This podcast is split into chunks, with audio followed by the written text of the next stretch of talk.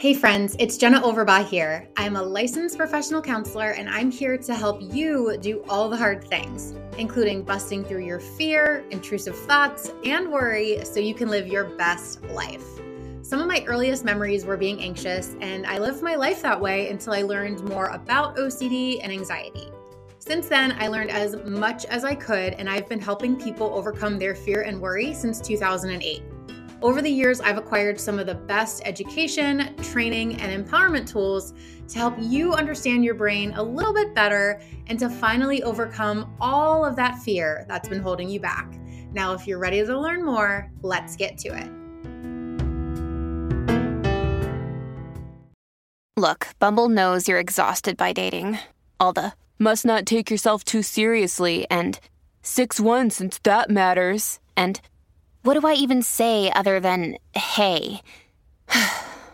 well, that's why they're introducing an all new Bumble with exciting features to make compatibility easier, starting the chat better, and dating safer. They've changed, so you don't have to. Download the new Bumble now. Hey, everybody, welcome back to another episode of All the Hard Things, where we get into the nitty gritty of all things OCD, anxiety, and recovery related. If you're new here, my name is Jenna, and I cannot wait to give you all the tips, guidance, and strategies that you need to really get this thing under control for good with or without a therapist. So, in today's episode, I really wanted to focus on something that's a little bit more niche. I know that a lot of my content has been focused uh, primarily on how to actually get recovery and the what to do and what not to do and the more treatment related stuff. And I really wanted to just normalize something that I think so many people struggle with, which is struggling with OCD in the workplace. I, I, so many people out there struggle with OCD and obviously the world has to keep spinning and dealing with things like stigma and sharing your OCD and secret ritualizing. I just wanted to shed some light on some of that stuff. So, we're going to start first with just a basic kind of introduction. I have actually struggled with this before, believe it or not. We're then going to talk about stigma, we're going to talk a little bit about to share or not to share. I get this question so many times about how to share or should I share my OCD or my difficulties with others. We'll talk about that. I want to give you some really good tips about how to manage your urges to ritualize. We're also going to talk a little bit about accommodations and rights, how to navigate work relationships, finding support, and then some final tips for all of you. So, starting first, bringing it back to when I was really struggling with postpartum OCD. So, I had always worked with people who have OCD and anxiety since 2008. It's been everything that I've ever wanted to do. But I really started getting some intense training, and, and the bulk of my years were spent working in a residential OCD and anxiety treatment facility.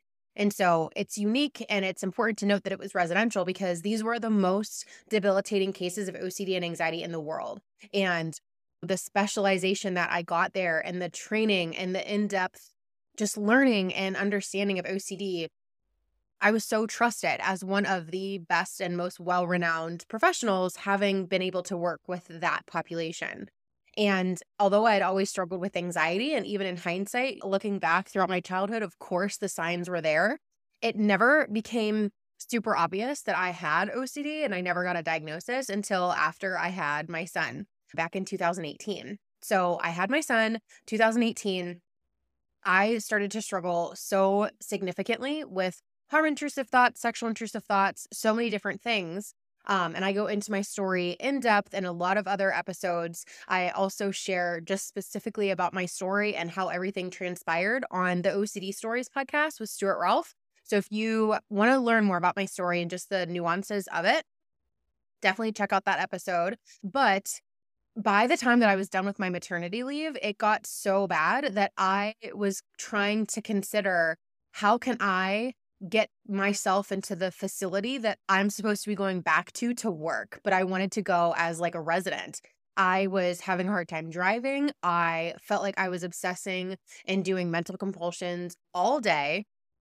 And I remember, even though I'm not a super religious person, I remember like bargaining with God I will never give anybody with OCD or anxiety any crap ever again for not wanting to do for not wanting to resist a ritual if you can just take this from me. Like I was so desperate. I just wanted to have my brain back. Like I just wanted it to be over. And so when it came down to the wire and I was like, okay, I have to go back to work. Like I cannot possibly go to this facility as a client, as a resident. I I work there. Like I work there full time. There were professional issues, there were obviously like emotional and and mental difficulties that I had to wrap my head around that. It was just such a mess, but so I ended up having to go back to work at the end of my maternity leave, and I was still struggling really significantly. I did fast forward to about a year, despite a year or, or several months of me struggling. I uh, did eventually just go to an outpatient therapist, and that was really helpful. But I was definitely struggling in the workplace for quite a long time, for several months at the very least. So it was difficult to continue to go to work, and the ri- the rituals, the urges, it all came up, and there were certain things that in hindsight I didn't see as being a big problem, but absolutely were a big problem. I had always really struggled with the concept of time and feeling like I had to capture every single solitary moment of Eli. And so much so that I, when he would be, I would be rocking him to sleep, I had to be looking at him constantly. I had to be listening to him constantly. I couldn't have any other like lullabies or music. I had to be like zoned in 100% to get as much as possible out of this experience as necessary because my OCD would say, if you miss any of this, you're going to be 85 years old on your deathbed and you're going to look back and regret all that time that you didn't savor the moment or whatever. And it was awful. So, if me not being able to look away from my son like if me looking away from my son while I'm rocking him to sleep was anxiety provoking, imagine how anxiety provoking it was for me to actually leave for an entire day of work. And so it came up a lot. It came up a lot. I was driving like 30 minutes on my work break. 30 minutes to go home. I would spend like an hour or two with him. I have no idea how I got away with it, but it was totally anxiety driven. It was totally guilt driven. It was fear driven.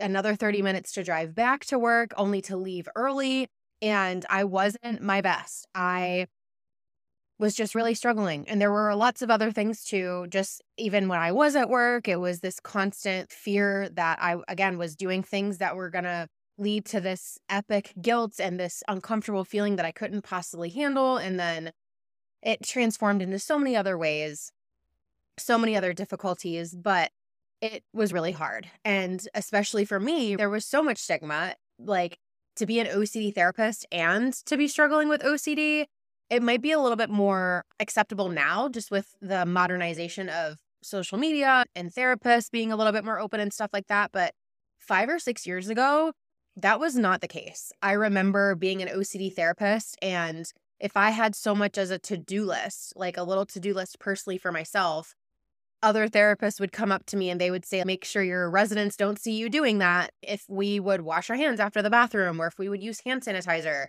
or anything, or if we would ask a question, therapists would always give me shit about, well, make sure your, your clients don't see you doing that. Make sure your residents don't see you doing that. And so then there's me, right? I'm super struggling with postpartum OCD. I am in the thick of it. I literally could be a resident at that point where I'm actually trying to work. And so I felt so much stigma and so much shame and just this like ultimate imposter syndrome. So let's talk about the stigma a little bit.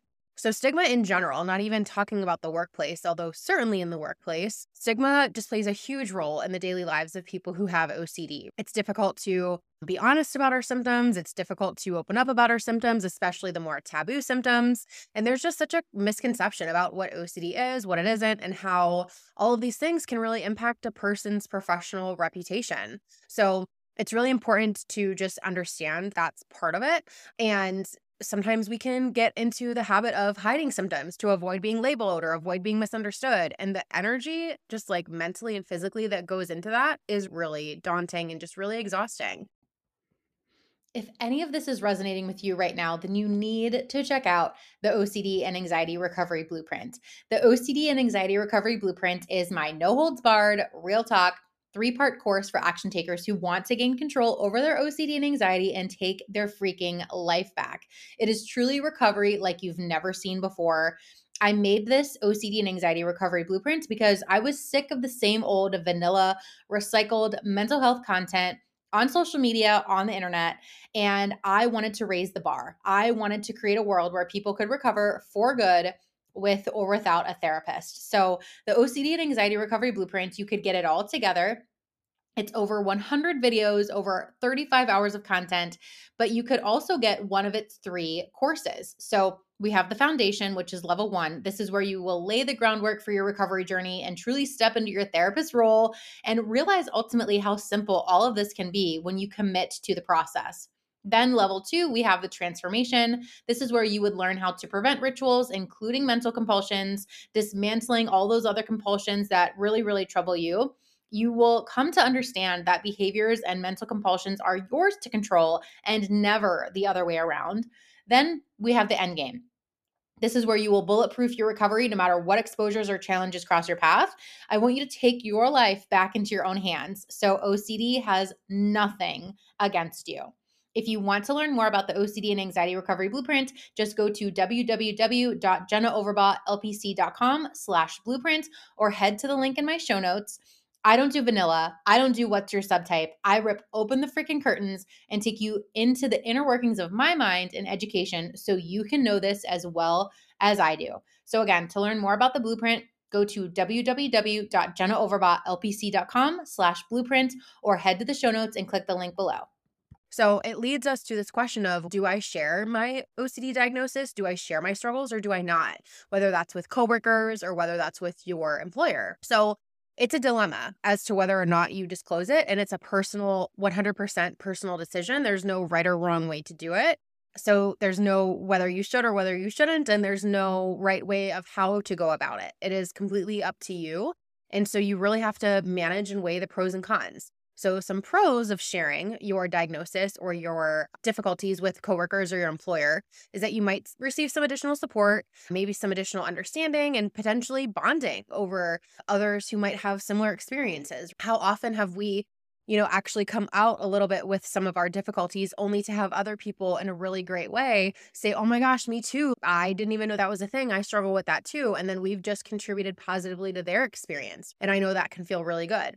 You might also be able to open up the conversation for some accommodations, which is a touchy subject for me. I will get into that in just a second. But some cons obviously are that stigma and that judgment, that misunderstanding, or being seen as less capable in some form or fashion, which I know doesn't feel good for any of us. It definitely didn't feel good to me. So when it comes to in the workplace, day to day, you're at the workplace, you're getting ready for work, doing the things that you need to do it really brings up some unique challenges of how to manage OCD symptoms and how to manage your rituals while you're on the job.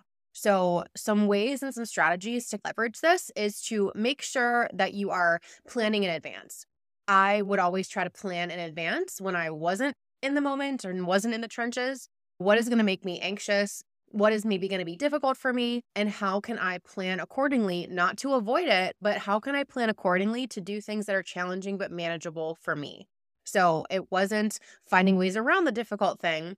It was preparing myself for the difficult thing and making sure that I was calling the shots and not my OCD.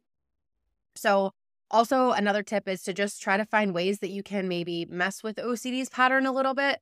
So, you're never going to see me like put a stamp of approval on giving OCD exactly what it wants when it wants it and just giving into OCD 100%.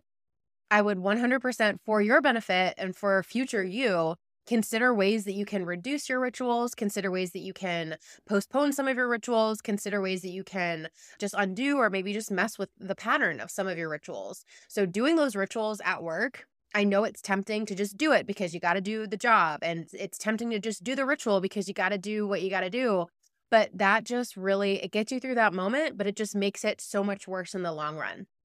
So, really making sure that you are staying diligent with your ritual prevention practice and planning in advance for those difficulties.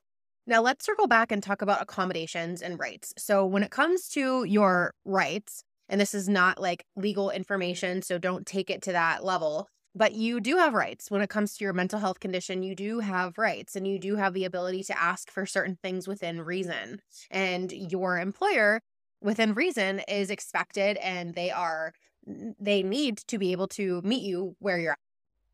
And so when it comes to accommodations, however, accommodations just as it relates to OCD in general, we know and or you should know or maybe you need to go back and read another article about this or I have tons of other podcasts about it, other blogs, so on and so forth. But accommodations are not great.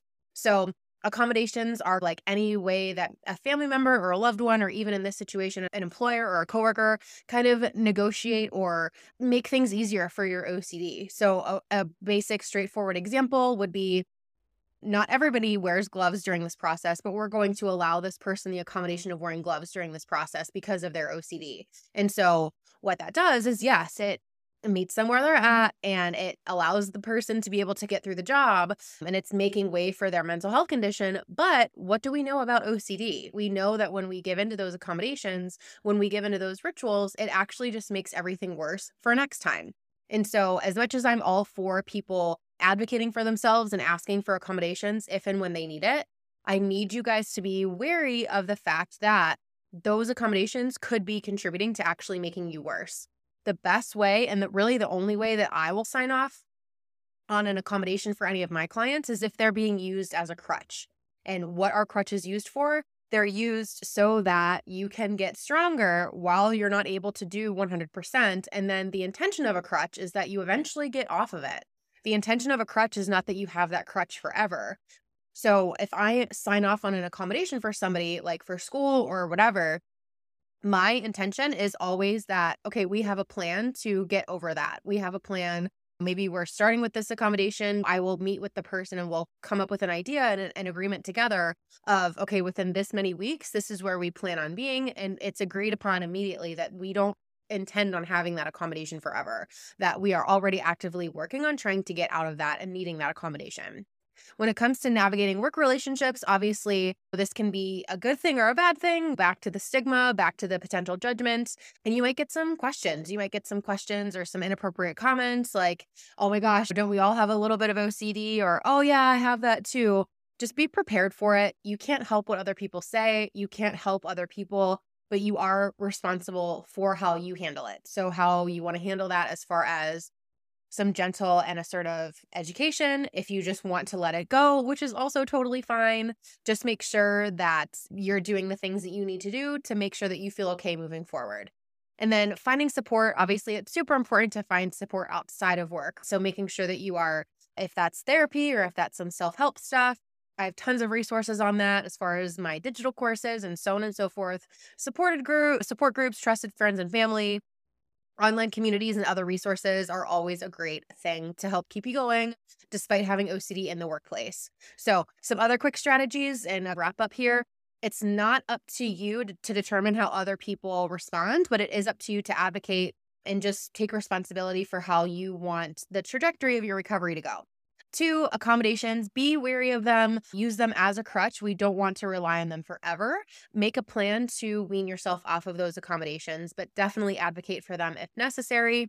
You want to make a plan for these challenges with work in advance when you're not actually emotionally in the trenches and make a plan for messing with OCD's rituals some way. Don't make it this kind of thing that okay, I can give into my rituals. I need to just give into my rituals because I got to get through work that's going to land you in some really hot water. So, in general, guys, just making sure that you're understanding the importance of all this stuff, advocating for yourself, but know too that there's no right or wrong way to go about it. I can't tell you whether to share or whether not to share. I can't tell you how to go about saying it.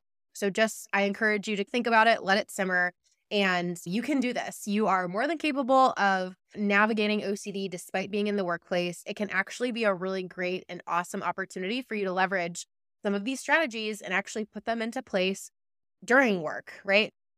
I know it's super cliche, but thinking of these things that are challenging as opportunities. So, if you need some more help with this, we have tons of things coming up. We have tons of things going on as always, but I would love to redirect you to the OCD and anxiety recovery blueprint. So, this is something that if you don't have access to a therapist or if you feel like you've tried therapy, but it's just not been working for you, the OCD and Anxiety Recovery Blueprint is amazing. It is my self paced digital course that has three individual courses within it the foundation, the transformation, and the end game for whatever place you are in your journey. So if you have any questions about that, let me know. You can reach out to me at hello at jennaoverbaughlpc.com. You can also go to my website. All the information is there, or we will also make sure that we have all the information in the show notes for you whether you're heading to work, whether you're just getting off of work, or whether you're dreading having to go back to work, know that I'm here for you. There are tons of resources available, and I cannot wait to hear how this is all going for you.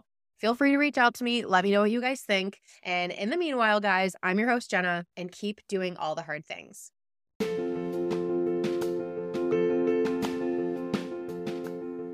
Thank you so much for listening to my podcast. It would mean the world to me if you would take a quick minute to please give it a review. And while you're at it, check out my website at www.jennaoverbaughlpc.com to sign up for my free email newsletter that includes an instant, free downloadable PDF to help jumpstart your OCD and anxiety recovery journey. You can also find me on Instagram or TikTok at jenna.overba. If you liked what you listened to here, you can download some of my workshops and courses on OCD, anxiety, and treatment at my website as well. Thank you so much again for tuning in, and until next time, keep doing all the hard things.